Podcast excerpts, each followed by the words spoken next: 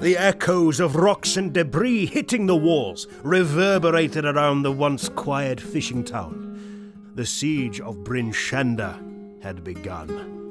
The invaders charged the gates, and as the feral wolves reached the wooden barricades, they unleashed their frost breath, splintering the heavy fortifications. Our heroes focused on the leader, Drufi, whilst Zambobo cursed the ice giants, which would ultimately lead to their downfall. The defenders rained arrows and spells as Drufi and her soldiers pounded against the gates. Lumbar took up position with the guards, awaiting the inevitable breach. Their allies did what they could, but it was always going to be our brave adventurers who turned the tide.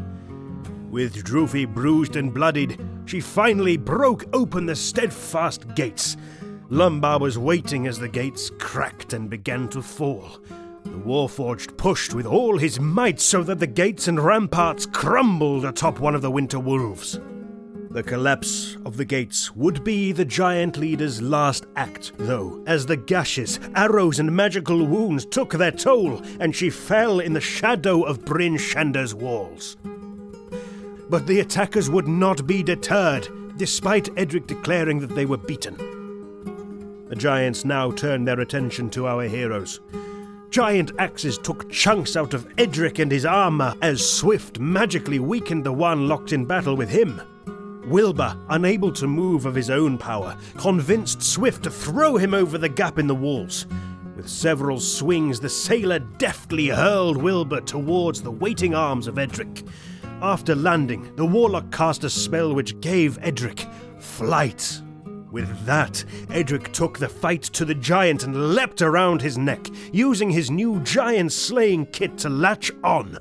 Once in position, he brought down his sword, dealing a mortal blow before flying back to Zambobo for some well earned healing. Lumbar bravely took on a winter wolf single handed as the guards tried and failed to keep the other at bay. Swift continued to go toe to toe with the giant who, thanks to Zambobo's curse and Swift's enfeeblement, was significantly on the back foot. Wilbur was left alone with the raging giant who immediately took his ire out on the sack of a human. With his unconscious body left on the barricade, slick black ooze seeped from gods know where, covering the walkway. Edric leapt across the gap, taking the fight to the raider giant, covering his downed ally. Swift shot across, healing magic, bringing Wilbur back. This time, Edric too had met his match and dropped down, bleeding out.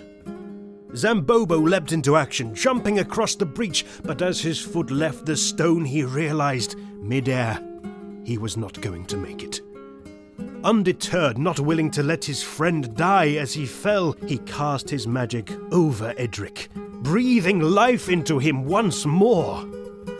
Lumbar battled on, one wolf down and engaged with the other. His glaive struck into the mouth and through the cheek. He slid under the front legs of the beast. The beast released its ice breath once again, Lumbar taking the brunt of the impact. Clinging to life, Lumbar tore his weapon through the animal's throat and drove the butt into the wolf's unspeakables before slipping from under the collapsing carcass. Wilbur, just about with the living once again, turned invisible before sliding through his ooze and tumbling down the steps of the guard tower.